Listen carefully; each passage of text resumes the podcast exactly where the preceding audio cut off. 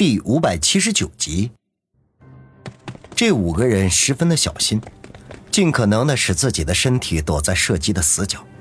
打开教学楼的大门，两个人留在外面放哨，三人以最快的速度打开车门，窜上了车。王宇和方心立刻配合的举起双手，尤其是方心，还是首次见到这样的场面，身体不断发出轻微的颤抖。三名武装人员交换了一下眼神，由其中一个将推着王宇和方心下车，飞快地返回到教学楼的里面。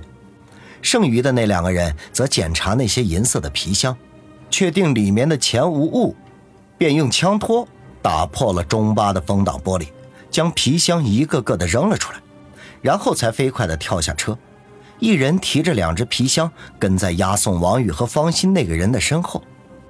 下车之前，王宇已经将手机装进了上衣的兜里面。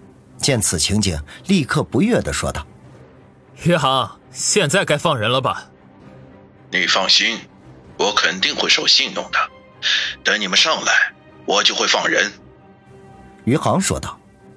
王宇立刻停住脚步，说道：“我要看着学生们离开校园，才会跟你的人上楼，否则我只得拼死一搏了。”余杭沉吟了片刻，算你狠，我放人。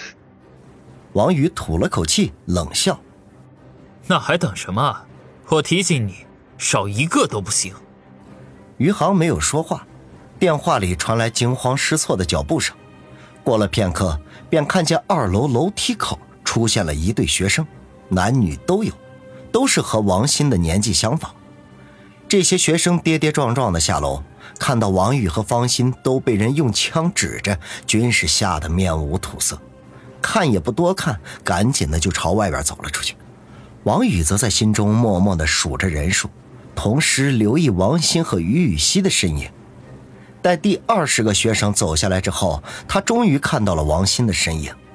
只见他娇嫩的脸蛋上印着一个通红的五指印，嘴角和鼻口处都染着血迹。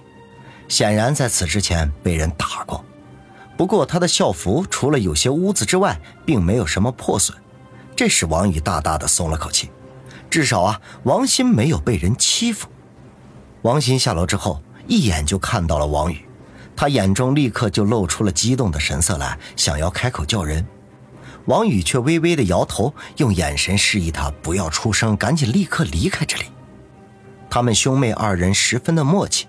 王鑫马上就理解了王宇的意思，他眼珠转了一圈，发现押送王宇和方心的那五个人没有看到，便用口型飞快的说道：“心儿还在上面。”王宇一愣，嘴唇蠕动的说道：“放心，有我在。”王鑫嘴角勾了一下，与王宇擦肩而过。这时候，押送王宇的那个人忽然对着他的同伴啧啧的说道。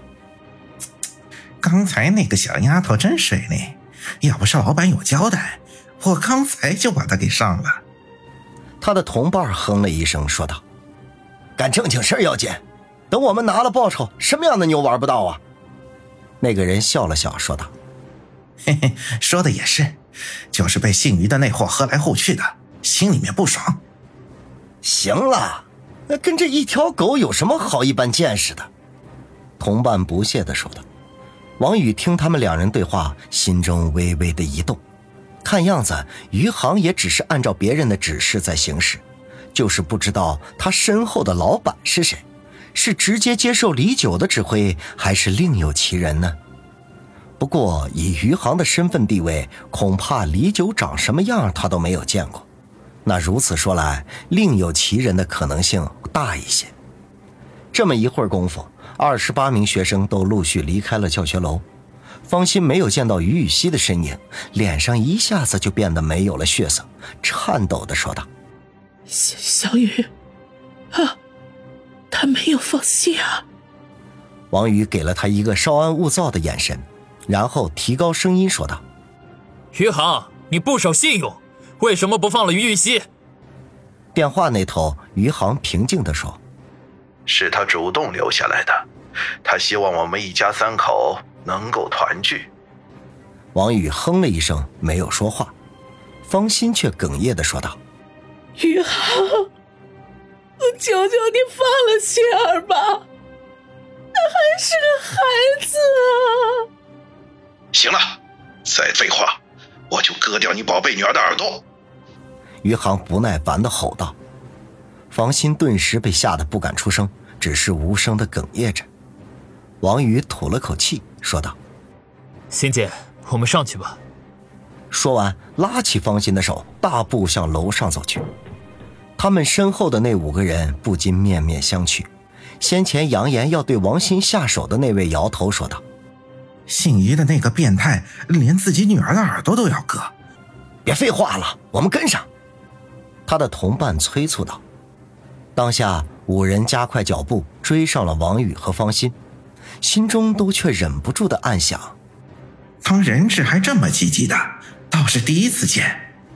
三年级九班的教室里，大部分的课桌都被搬到了四周墙根底下，一小部分则落在了窗子前，故意挡住了外面的视线。于雨溪被绑在一把椅子上，头垂在胸口，脸颊被散乱的头发遮住了大半。看样子正处于昏迷状态，余杭穿着迷彩服，盘腿坐在于雨溪对面的一张课桌上，手里面摆弄着一把锋利的匕首。教室里除了他们父女之外，还有六个全副武装的汉子，同样都是用黑巾围着脸，只露出闪烁暴力光芒的眼睛。王宇和方心推开教室的门进来，见到于雨溪的样子，方心就便不受控制的想要扑过去。结果被一个汉子用枪管抵住了他的胸口，呵斥道：“不要动！”方心吓得瑟瑟发抖，不敢乱动。那汉子的目光落在方心胸上，眼睛顿时就眯缝了起来，用枪管在方心的左胸上捅了捅，啧啧的说道：“哎呀，真他妈的大！”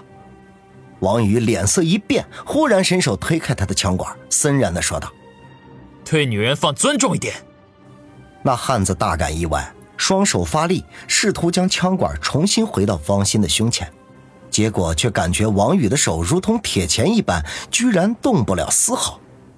他口中咦了一声，继续发力，结果王宇忽然一松手，他便连退了几步，要不是身手敏捷，恐怕已经摔了一个定墩儿。你找死！那汉子恼羞成怒，端起枪瞄准了王宇，住手！这时候，教室里两个人异口同声的喝道，其中一个是盘腿坐在课桌上的余杭，而另外一个人则是一个站在窗口不断向外面张望的汉子。这个人只有一米六几的个头，身形十分消瘦，但是他这一声喝，那中气十足，十分的有震慑力，分分钟就把余杭的呵斥声给盖了过去。在王宇手中吃亏的那位鼻子中哼了一下，小声的嘀咕道。一会儿有你好看，说着把举起的枪放了下来。说话功夫，提着皮箱的五个人鱼贯进入了教室。他们没有搭理余杭，而是向窗边的那个人点点头。